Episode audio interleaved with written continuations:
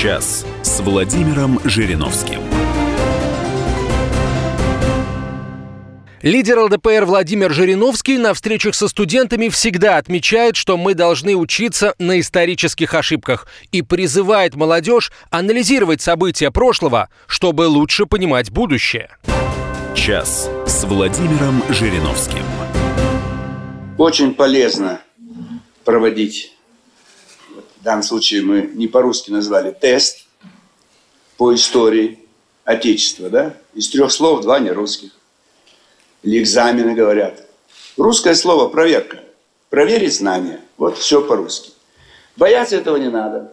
Это должно проходить внезапно, постоянно, во всех учебных заведениях, и школы, и вузы, и вот по линии общественных организаций, государственных. Суббота должна быть проверкой знаний. Пусть люди приходят, проверяют, смотрят. Это их будет стимулировать лучше изучать. Но какая ошибка у нас в этом вопросе была, есть и, к сожалению, остается. Мы делаем упор на даты. Вот когда было это событие? Или вот назовите мне фамилию, вот этот человек был там каким-то э, знаменательной фигурой. Вот человек э, угадать должен. Сейчас у вас в тесте есть там вопрос назвать имя какого-то крепостного, который что-то когда-то себя проявил. Я никогда его фамилию не знал, близко. А мне уже 70 лет. Почему же кто-то в 20 лет должен знать фамилию этого крепостного? Виноват, видимо, факт.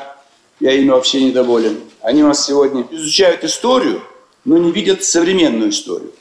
Они никогда не позвали туда депутатов на исторический факультет. Как они учат ее? Надо же смотреть, какую оценку мы сегодня даем. Поэтому цифры очень важны, конечно. Нужна аналитика. Пусть вы дату точно не знаете. Вот, допустим, э, свержение монархии. Это величайшее событие в нашей стране. Причины Причины. Допустим, э, шла война, обозленность населения, правильно? Экономические проблемы. Они всегда есть в любой стране мира. Наступление каких-то, может, даже голод, значит, безработица и так далее. Мобилизация. Все правильно. А вот еще одну причину никто не может назвать. Только я ее называю всегда, все остальные не учитывают ее. Устала страна от этой царской семьи. 300 лет, семья Романовых. Почему устала? Все решал царь и царица. Всех министров они назначали. Депутаты устали, нету прав. Все правительство формирует царь, а он подбирал плохих людей. Почему? Он не хотел, чтобы был популярный министр, как Столыпин. Его это бесило. Он царь, а министра уважают больше. Причину нужно знать. Иначе, если мы будем даты знать, вот, э, Брусиловский прорыв, когда он был? А он нужен был? А? Нужен был? Быстрее отвечайте. Нет. Почему? Брусиловский прорыв был против австро-венгерской армии. Она слабая. Мы ее потеснили, а немцы пошли в наступление, и мы проиграли. Зачем нужно было злить немцев? Стоять, пускай они дерутся с французами, с британцами. В 17-м Америка включила строй. Брусилов герой, а этот героизм нам нанес огромный вред. Ну, вхождение в Афганистан. Кто принял решение? И надо было ли входить? Это совсем свежее. Быстро все были против. И Устинов, он был министр обороны, он понимал, что гибель солдат. Андропов понимал по линии КГБ, что это тоже толку не будет. Министр иностранных дел понимал, что поднимется шум, начнут вводить санкции. Лично Брежнев. А почему? Почему он принял лично? Он не хотел сперва. Он принял решение после того, как его друг Тараки, Нур Мухаммед Тараки, возглавлявший левую партию в Афганистане, был задушен в спальне, то есть убит. Его уничтожает его соперник. Да Сталин убивает Ленина, такой вариант. Ленин это Тараки, а Сталин второй человек. Он там, ну, как это так, моего друга задушили. И давайте, посылайте войска. Ну что это такое? А к чему это привело? Аналитика должна быть у вас. Советско-финская война. В чем ее главный порог? Мы показали немцам слабость нашей армии. Это привело к окончательному принятию Гитлером решения напасть на Советский Союз через два года. Он видит, как мы там затормозились. Маленькая финская армия, маленькая Финляндия, мы там пол, три-четыре месяца стоим, и погибло огромное количество солдат. То же самое Афганистан. Нас, американцы, не хотели никогда нападать. Мы были равны две великих державы. Когда мы застряли в Афганистане, и сотни трупов, а, эта армия слабая. И начался следующий этап перестройки. кончившийся развалом. То есть финская война привела к войне с Гитлером, вхождение в Афганистан привел к разгрому Советского Союза. Вот это должна быть у вас аналитика. Час с Владимиром Жириновским. У меня был вопрос, до сих пор его помню. Это дикость экзаменов. До сих пор я помню, 60 лет, вопрос. Второй вопрос, значит, первый вопрос. Наступление советской армии в районе Румынии, 44 год. Я, да, столько войск, пошли наступление, все, Бухарест. Второй, сколько там? Вторая пятилетка, итоги ее. Ну, зачем мне это нужно знать? Где пятилетка? Где страна? Столько-то грузовиков выпустили, столько-то станков выпустили. Это же все ушло из головы. Поэтому нужно анализ. А для чего нужны были эти пятилетние планы? А где они были еще? А кто-то достиг успех от жесткого планирования? Планирование может быть, но гибкое. То есть вот будущее ваше познание жизни, любые тесты проходите, не стесняйтесь, получите низкую оценку, там что-то вы не узнаете, не в цифрах дело. А вы должны научиться анализировать, почему это происходит. Совсем свежие события. Трамп признал, что Иерусалим – столица Израиля. Это история. Началась она в 95 году. Для чего он это сделал? Это же главное. Какая разница, что он 6 декабря объявил в Вашингтоне? Какая разница, что в 95 году Конгресс США принял решение? Сегодня почему? Почему все президенты не стали это говорить? А Трамп сказал, вот живая история. В университетах говорят об этом. Пресса наша пишет об этом, никто ничего. Против Трампа уже целый год пресса американская ведет ожесточенную борьбу. Пресса имеет значение, телевидение, интернет, ну все, все, что информация. Как остановить их? Как? Он их уже от, э, отнекивается, там фейковые новости, не играет роли. Они в основном евреи. Вот он им делает подарок. В ваших руках все газеты. Вы мечтаете, чтобы Иерусалим был столицей? Я вам делаю. Сейчас вы увидите, как изменится Э, отношения всей американской прессе к Трампу сразу затихнут. Меньше будут травить. Ибо все президенты, которые любили прессу, боялись объявить Иерусалим столицей. А он не испугался. Почему? Он устал от враждебного отношения с американской прессой. Кто это знает? Только я один. Мне пятерку по всем тестам за всю историю человечества. Но я это Знания приобретаю каждый день. С 6 утра и до 12 ночи. Иногда в 4 утра я уже не сплю. Все радиостанции я слушаю, все, так сказать, телеканалы. Читаю 50% печатных материалов. Поэтому бой мозгов, я вас призываю. Показывают вот такие мышцы там вообще. Это, целое ведро здесь у него и здесь. Он умрет. Он накачал себя всякой гадостью. Ну, хоть показать, Ух, какие мышцы, какие ноги. Это чушь, мозги. Только мозги побеждают. Вот Америка скупает мозги, а не спортсменов, там, тяжеловесов, там, еще что такое. Вот мозги свои тренируйте. И по-русски надо называть «бой мозгов». Продолжение разговора с лидером ЛДПР Владимиром Жириновским через несколько минут. Час с Владимиром Жириновским. Современное мироустройство. Казалось бы, Скучнейшая тема лекции, но лидеру ЛДПР удалось повернуть ее так, что у студентов появилась масса вопросов. Час с Владимиром Жириновским. Почему неизбежно крушение коммунизма? Что он предполагает? Воспитание нового человека, свободного от собственности, от национальности, от прежней культуры. А как вы такого создадите? Нужно лет сто. И иметь огромные деньги, чтобы построить новые города, создать новые школы, университеты, и еще это сколько времени пройдет. И вообще сама идея, она вообще нормальная, эта идея. Бесклассовое общество мы согласны. Дальше идет изобилие. Оно невозможно. Вы же видите сегодня. Не только у нас нет изобилия, и в Америке нет. В Америке миллионы имеют карточки. Мы живем без карточек, без талонов. А у них, по-моему, 40 2 миллиона считаются бедными и 23 миллиона с карточками на продовольствие. Поэтому коммунизм изначально невозможен. Ведь не по-русски назвали. Как правильно коммунизм переведем на русский язык? Общинный строй. Община. Живем общиной, в которой у нас все обобществлено. Да? Транспорт, вот трамвай. Личных машин не должно быть. Значит, баня общая. Ну, может быть, в хороших домах будет душ. Столовые, э, прачечные общие. Зачем женщина должна там горбатиться? То есть они имели в виду, чтобы как бы э, все всем доступно, но разве приятно идти в общую прачечную и там стирать с кем-то это белье? Поэтому какой мир нас ждет впереди? Мир без монархии, монархия устаревшая форма, только республики. Мы все должны договориться, это может быть внесено будет в какую-то декларацию Организации Объединенных Наций. То есть мир многоукладный, экономика, да, плюралистический, многополярный. Ни Вашингтон, ни Пекин, ни Москва не должны командовать человечеством, ни Дели. Потихонечку Дели выбирается. Еще чуть-чуть, и Дели обгонит Индия и по населению, и по мощности.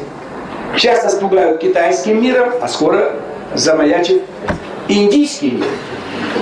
А чем они берут? Количество населения. Разве это может у нас вызывать положительные эмоции? С вас больше, и вы будете нами управлять? Мы это не хотим. Как внутри страны, надо перейти к уважению прав меньшинств. Национальных, религиозных, социальных. Надо исключить насилие. После воссоединения народов, корейцы, русские, могут курды, тогда никакого изменения границ без согласия двух сторон. Иначе тоже будет война. На встрече лидеру партии задали вопрос о русской деревне. Многие писатели рассказывали о ней как о нищей, грязной, но Владимир Вольфович не согласился с этими утверждениями. Русская деревня была богатая, кулаки, мощное хозяйство. Мы в этом году только впервые собрали самый высокий урожай и впервые кормим планету всю. Да при это было уже. Зачем сто лет кровь и насилие, если мы уже были самой хлеборобной страной? Сколько нужно выпускать, собирать хлеба, стандарт экономический? Население 150 миллионов. Тонна на человека, 150. Мы собрали уже 137. Еще 3-4 года мы выйдем на мировой стандарт. Мы будем самая обеспеченная хлебом страна в мире. Климат и большие расстояния невозможно было, не, не было денег построить хорошие дороги. Без дорог нет развития. И с полгода зима, посмотрите за окно. Можно сейчас что-то делать? Все, с октября по апрель все залегли в печь. Все. Печь теплая, дрова есть. Это же жить невозможно было. Я не знаю, как наши предки жили. Представляете, мне в Владивосток я не лечу, 9 часов самолет. Да вы что? Я до Сочи с трудом долетаю, 2 часа, что там делаешь? Два месяца это гужевым транспортом ехали в Петербург. Как и на предыдущей встрече, вновь возникли вопросы об Октябрьской революции. В этом году отмечается столетие тех событий. Вы можете раскрыть влияние Запада на революцию? Влияние есть всегда. Всегда соседи влияют друг на друга.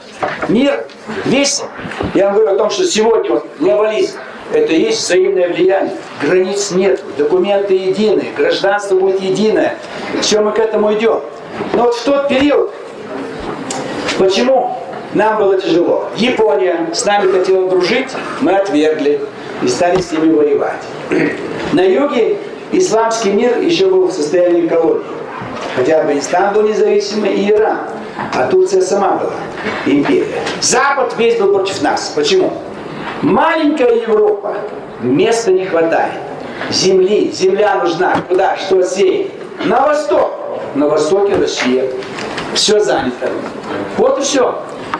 То есть ненависть к нам была, э, враждебность. А как вот э, война не получалась, и шведов били, и поляков, и немцев, и французов. Значит, морали. Мы когда кого-то не можем победить умом и силой, мы начинаем на него клеветать, чернить его и так далее. Вот. Э, смешная ситуация в октябре 17 -го. Троцкого присылает Америка с деньгами, с боевиками. Ленина немцы с боевиками, с деньгами, все хорошо. Но задачи поставили разные. Здесь бы сыграть им, немцам, э, говорит Ленин, я не могу Троцкий командовать, а ему американцы сказали, война до победного конца. А Троцкий, американцы, да не могу, Ленин, председатель правительства, он за немцев, мы должны заканчивать войну. Нет. С друг с другом сцепились. И Троцкий едет на переговоры с немцами, и как бы играет на американцев. Мир не заключим, это за американцам, с ними рассчитывается за поддержку себя. Армию распускаем. Это для Ленина, что немцы, смотрите, армии нет, наступайте. Вот что сделали подлость Брестского мира. И тогда для видимости Троцкого убирают с министра иностранных дел, ставят другого, а он военный министр. И через два месяца еще раз едут в Брест, заключают самый похабный Брестский мир. Вот влияние было. И в чем обман сегодня? Смотрите, меня бесит. Прошло сто лет. И вас обманывают. Почему вам выгодно услышать от меня? Только я говорю эту правду. Не только я. Что в мемуарах написано, документы, архивы. Но все боятся, так сказать. Вот смотрите, Зюганов или другие говорят, вот белые э, позвали Антанту. Это Троцкий позвал, чтобы создать новую армию. Царскую-то всю распустили, разогнали. А новую они же не умеют. Кто у нас был первый военный министр, военно-морской? Кто? Дебенко. Кем он был до революции? 23 октября кем он был? Полковник. Какой полковник? Матрос. Ми, матрос, э, завхоз на своем судне мыло выдавал матросам. Он даже не был боевым матросом, он не стрелял. Завхоз на судне. Становится министром обороны. Вы что, понимаете, что это сумасшедшая власть? Потом Троцкий станет. Потому что нужно для него хороший пост. Поэтому влияли. И Антанта пришла по приглашению. Как и возьмите смутное время. Поляки как оказались в Москве? Договор был у русского царя с польским. Кто раньше умрет, тот и возьмет царство себе. Если бы умер бы польский король, то русский царь забрал бы Польшу к себе. Мы были разные и были на равных. Даже Польша была сильнее. В средние века Польша по количеству населения, образованности и влиянию в Европе была сильнее нас. Но у нас договор был. И Владислав приехал управлять Россией, потому что умер русский царь. То есть заработала норма договора, по которой в случае смерти кого-то из царей, королей, оставшийся в живых назначает своего, там, в данном случае, сын польского короля Владислав приехал править. Естественно, бояре в соответствии с договором и позвали его. А мы как подаем? Что русское ополчение, народ выгнал польских захватчиков. Что они без армии пришли. Они пришли в Кремль, где сидел русский царь, и у них там свита была, могут, там повара, стражники, там чиновники. Там не было польской армии. Это же глубоко нужно изучать историю. Конечно, мы не согласны были с этим. Потому что он хотел окатоличить Россию и вообще польский язык вести, была бы Великая Польша, а не Великая Россия. Но правду надо говорить. Как Антанту позвал Троцкий, министр советского правительства. А в Мурманске высадились американцы. Как, каким образом? север пришли американцы. Позвал председатель Мурманского облсполкома, коммунист, фамилия что-то Комин, Кемин, как-то. Специально. Это был договор у Троцкого с американцами, северный край отделить от России. И они приехали в соответствии с договором по приглашению советского губернатора. Потом Ленин, когда узнает, они, естественно, выгонят этого губернатора, и американцы уйдут, раз не получилось, чтобы Троцкий стал во главе советского государства. То есть, конечно, Антанта могла помочь в создании Красной Армии, но получить территории. Юг Украины, север России, Дальний Восток японцы и так далее. То есть раздербанить. Продолжение разговора лидера ЛДПР Владимира Жириновского со студентами через несколько минут. Час с Владимиром Жириновским. Вопросы, которые студенты задавали лидеру ЛДПР Владимиру Жириновскому, были очень разными. Студенты, как правило, не стеснялись. Час с Владимиром Жириновским. Что нам нужно сделать для того, чтобы наша валюта, наш рубль снова вернулся к золотому обеспечению. Э, рубль или национальная валюта не может обеспечиваться чужой валютой. Просто мы вынуждены свой рубль приравнивать к доллару. Сейчас почти 60 там рублей, 57 я округляю. 60 рублей. А кто нам установил такой курс? Почему мы должны давать 60 рублей за доллар? Давайте уберем два нуля. Получится 60 копеек. Вот уже. Это же те, кто нас пытаются эксплуатировать, навязали. Что на Украине гривна в два раза крепче нашего рубля? Нет. А в Латвии один к одному. Лат и евро. У нас и сегодня рубль самый обеспеченный. Потому что в любой стране мира национальный, национальная валюта обеспечивается ресурсами. Вот у нас золото, нефть, газ, лес, уголь. Э, вообще все, что есть в наших недрах. Наш рубль сегодня самый обеспеченный. Это наша власть так сделала. При советской власти мы за доллар давали 65 копеек. И все. И принимали везде. Вот был курс. Правда, на черном рынке мы хотели иногда заработать, и 4 рубля давали нам всякие мафиозные структуры. Им нужна была валюта, и они давали за один значит, э, доллар, тогда евро не было, 4 рубля. Поэтому все зависит от нашей элиты, министров и тех, кто отвечают за финансы. В перспективе, конечно, мы добьемся когда-нибудь паритета рубль-доллар, и рубль даже выше, чем доллар. Что сделать, чтобы не было обманутых дольщиков? Мы предложили, и президент поддержал. Пусть банки отвечают за строительство домов.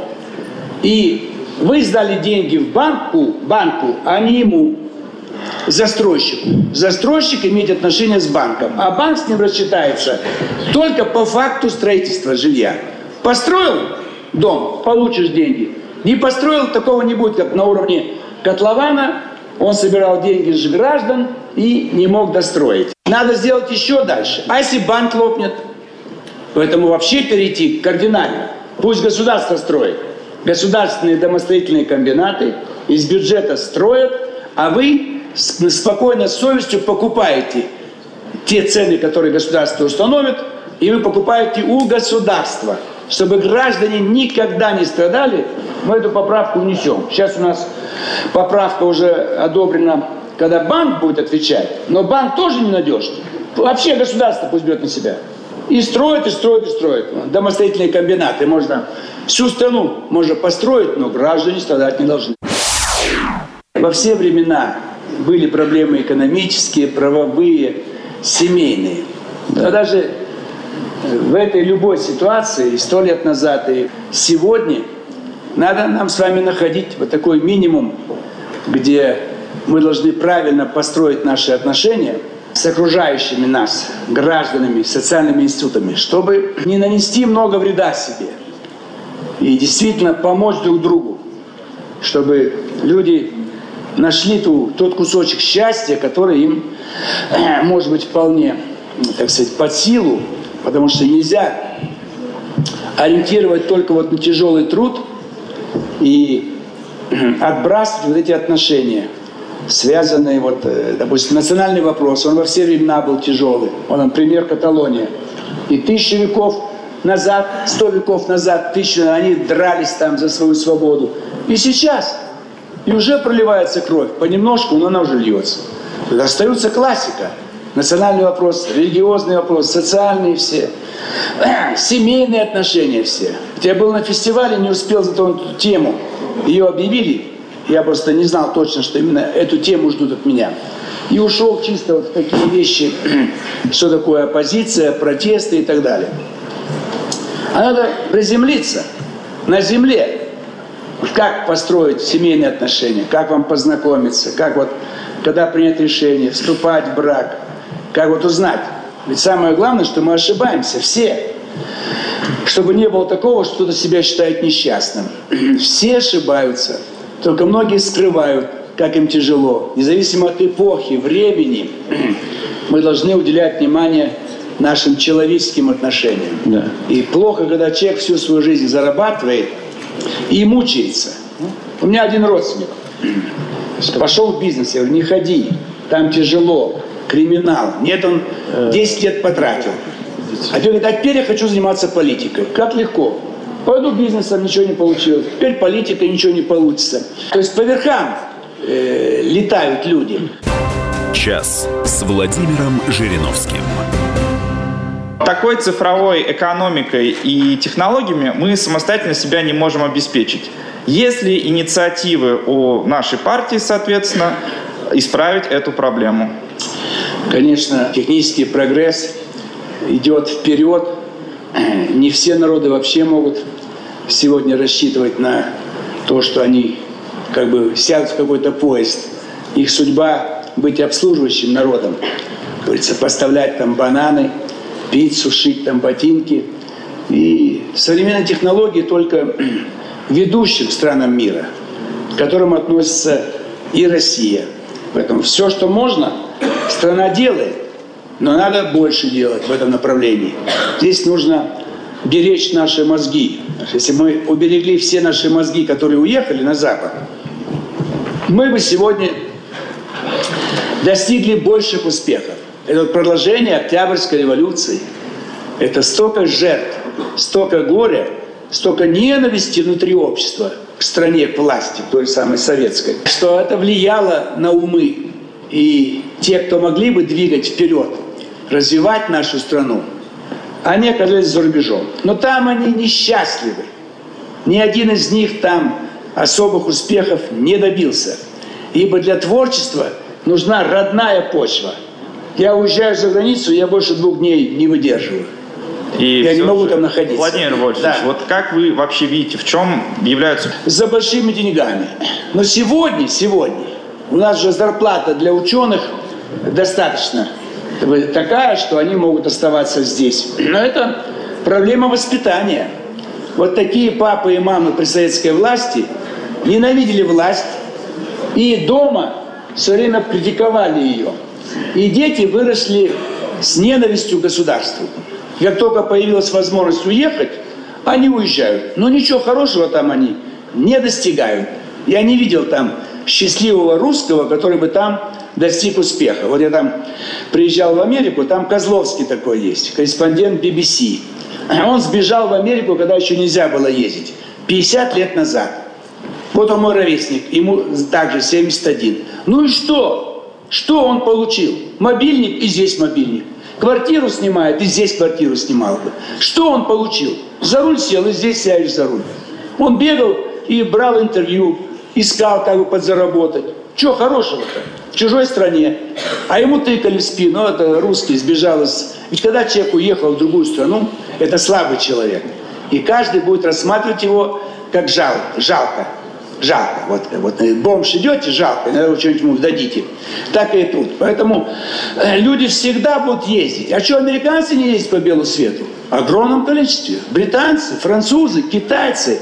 Все человечество мигрирует, то есть передвигается. Это интересный бизнес, и экзотика, и география. Поэтому спокойно относитесь. Не обошлось на встрече и без вопроса о желании Ксении Собчак выдвинуть свою кандидатуру на пост президента. Вообще, как в целом вы относитесь э, к предвыборной кампании Ксении Собчак? Ну, по закону все могут создавать партии. Надо просто иметь в виду, что если кто-то хочет быть организатором партии и ее возглавить, чтобы она была долго на политическом поле, нужно рассчитывать ТО, технико-экономическое обоснование. Содержание политической партии в России в день обходится 5 миллионов рублей.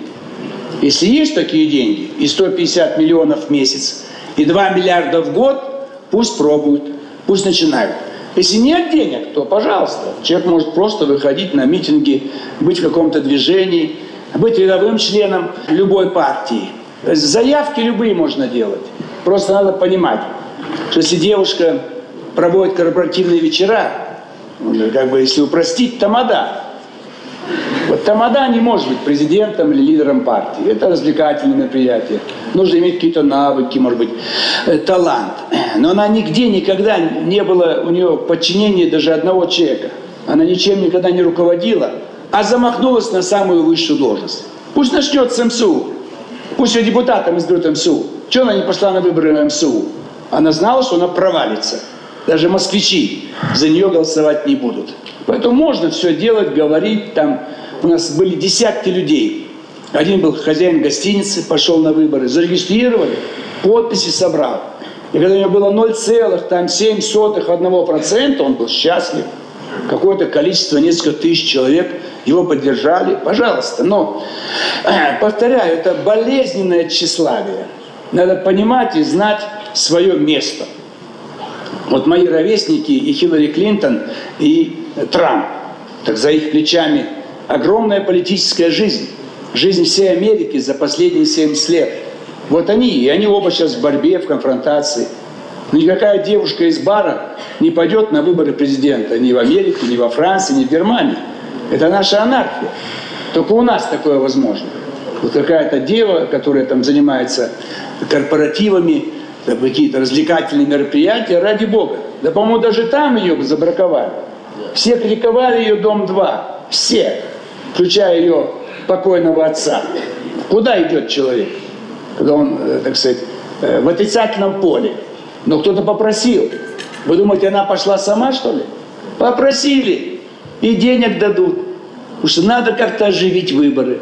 Чтобы какая-то часть сумасшедших тоже пришла на выборы. А вот я пойду, я за нее, за Ксюшу буду. Вот она мне нравится, ее грудь, ее ноги и так далее. Ведь часть избирателей не понимают, за кого голосуют. Это как театр. А за кого? Вот там она что-то говорила, о, какие у нее ноги, о, как она там где-то там что-то сказала. Многие же люди малограмотные, и они действуют по наитию, чутьем.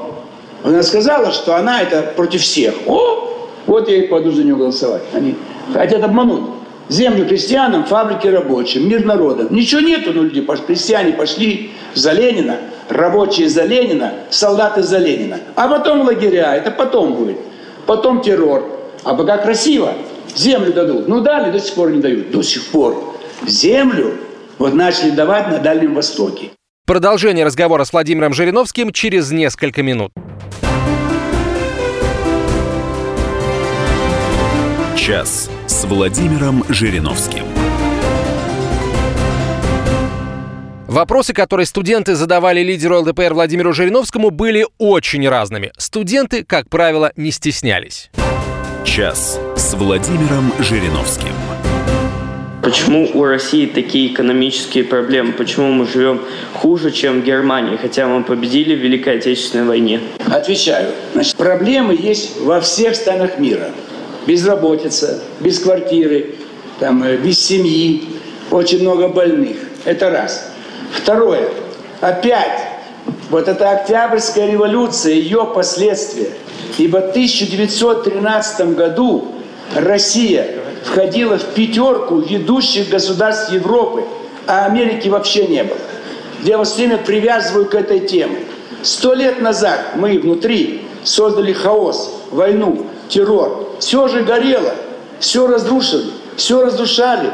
И лучшие люди уехали или расстреляны, или посажены в тюрьмы. Вы можете это понять? Вот была клумба, все цветы повырывали, осталась полынь. И вы идете на конкурс цветов, какие же цветы, когда вы, все цветы повырывали те, кто пришли к власти в октябре 17. Вот это причина, это последствия той страшной вертолеты, Сикорский, так он уехал в Америку, мы его выгнали. Телевидение, Зворыкин, выгнали в Америку. Социология, Петерим Сорокин, выгнали в Америку. Ну все, что можно было создавать, лампочки. Яблочков и Ладыгин. А во весь мир лампа Эдисона. Это он взял у Ладыгина. А Ладыгина мы отжали в Америку. То есть мы все делать могли. Но из царской России мы запаздывали с патентами, но все-таки уровень общей жизни в царской России 13 год и советская власть 91 год. Советская власть хуже. В царских тюрьмах сидело в тысячу раз меньше заключенных. Вы можете понять? И расстреляли там, не знаю, за весь 19 век там, 15 человек. Ну, поэтому надо сравнивать все в совокупности. 19 царский век был намного лучше 20-го советского века. Сейчас мы должны быть посередине. Не надо больше революции, не надо больше однопартийного режима. Э, надо идти, чтобы все развивать. Но это же все нужно э, поднимать. У нас ресурсы огромные. Люди, где взять людей? Люди, где взять? Их уничтожили, истребили. Вы понимаете? Нанимать из других стран. А? Нанимать из других стран. Ради Бога, с удовольствием. Но если брать рабочих, то вы сами недовольны, рабочие мигранты. Вот дороги строят все у нас со Средней Азии, вам это не очень приятно. Едете смотрит, там все стоят люди такие темноволосые, такие немножко враждебные, а вроде бы по своей стране едешь. Это проблема. Но главная проблема, вот разнорабочих мы найдем. Интеллект. Великие академики, где они? Павлов, это от царя достался нам. Вернадский, Тимирязев, все от царя. Советских-то академиков почти никого и не было. Поэтому это последствия, а вы этого еще не можете понять. Ошиблись целиной, БАМ, Афганистан, это терпимо. Это сотни тысяч погибших, это миллиарды потерянных. Но мозги где взять? Вот они ушли, почти половина. Они поняли, что я говорю. Кто им объяснит? Они через 20 лет будут выходить и говорить, дайте нам пенсию, стипендию, обманутые дольщики. Не должно быть обманутых дольщиков. Не должно быть маленькой стипендии и зарплаты. Но а где взять мозги? Если я говорю, бесплатно получайте знания, учитесь бесплатно. Это же проблема. Их, где их собрать? Это же нужны снова десятилетия. Час с Владимиром Жириновским. Вот вы говорите о негативных последствиях революции Октябрьской, а как же положительные результаты? Это то, что впервые в истории человечества э, появился восьмичасовой рабочий день, бесплатное жилье для рабочих, э, бесплатное медицинское обслуживание, санаторно-курортное обслуживание. Э, то есть крестьянам дали хорошее образование. Страна стала с мировым образованием, культурой. И это было бесплатно. То есть то, чего не было в других странах – то, что начали развивать, потом после нас копировать э, в других странах? Конечно, в любом обществе есть позитив. Но вы должны понять, на чем он основывается, этот позитив. Вы говорите, восьмичасовой рабочий день. А до войны, 13 год, в Российской империи, при царе, еще был русский царь Николай II, было самое прогрессивное социальное законодательство. И по рабочим, и по служащим. Вся Европа завидовала русскому царю. Он смог это сделать. Восьмичасового рабочего дня нигде не было. Люди хотят работать, и пусть работают. И постепенно рабочий день бы сокращался. И 9 часов, и там 11, 10, 9. Мы женщинам дали избирательные права. Где еще в Европе они были? Не было. Мы куда бежим? Надо же подготовиться к этому.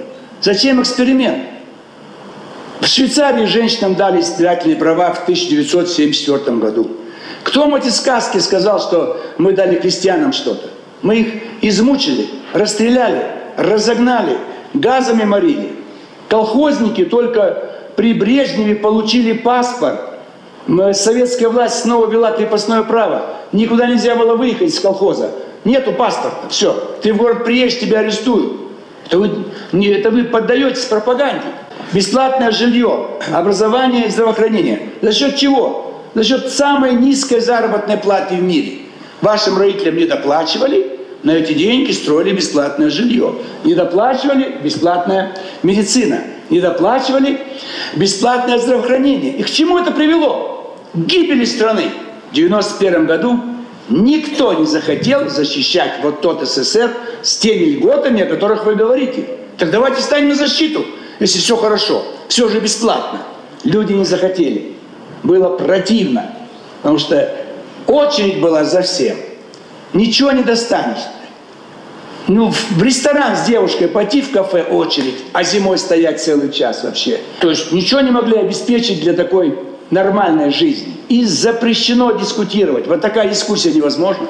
Попробуйте обсуждать деятельность КПСС, предложения свои вносить. То есть Страна, конечно, развивалась. Строили дома, школы, заводы. Любая страна... А Пиночет что, разве Чили не развил? А греческие полковники, да вообще. Вы должны это понять, что когда говорят о, о чем-то положительном при советской модели социализма, вы спросите, за, как, за чей счет это было сделано? И почему наши граждане не захотели это защищать? И вы увидите, что им это не нравилось. Вы не можете выбрать квартиру. Вам дают ту, которую вам дают. Все. Один раз в жизни. И очередь 20 лет. Вы не можете выбрать машину, у вас денег хватает только на Запорожец. И очередь 15-20 лет. В больнице плохие врачи и слабые и плохие лекарства. Все, выбора нет у вас. Да, вот в этой районной больнице. Все, ложись, 12 человек в палате. Клизма, градусник, все, до свидания. Больше ничего нету. Таблетки из-за границы. Поэтому надо правду всю знать. Это при советской власти началась коррупция. При царе ее практически не было. Почему? Дворяне были, были князья, были родовитые фамилии, было стыдно брать взятку. А позвали чернь снизу. Да, заработать скорее, хапать, хапать, хапать. Вспомните 12 стульев. Это же первые годы советской власти. Это что, то, ради чего мы боролись, что ли? Вот сейчас мы остановились уже. У нас мало выезжают, все-таки в основном остаются здесь. Никаких репрессий нет. Все эти свободные радиостанции, газеты. Но теперь нужно время, чтобы выросли снова свои Билл Гейтсы, свои Стив Джобсы, свои Марк Цукербергер. И нужны инженеры, нужны новые изобретатели, новые те, кто создадут новые машины, физики нужны и инженеры. Вы слушали самые яркие фрагменты разговора лидера ЛДПР Владимира Жириновского со студентами. Час с Владимиром Жириновским.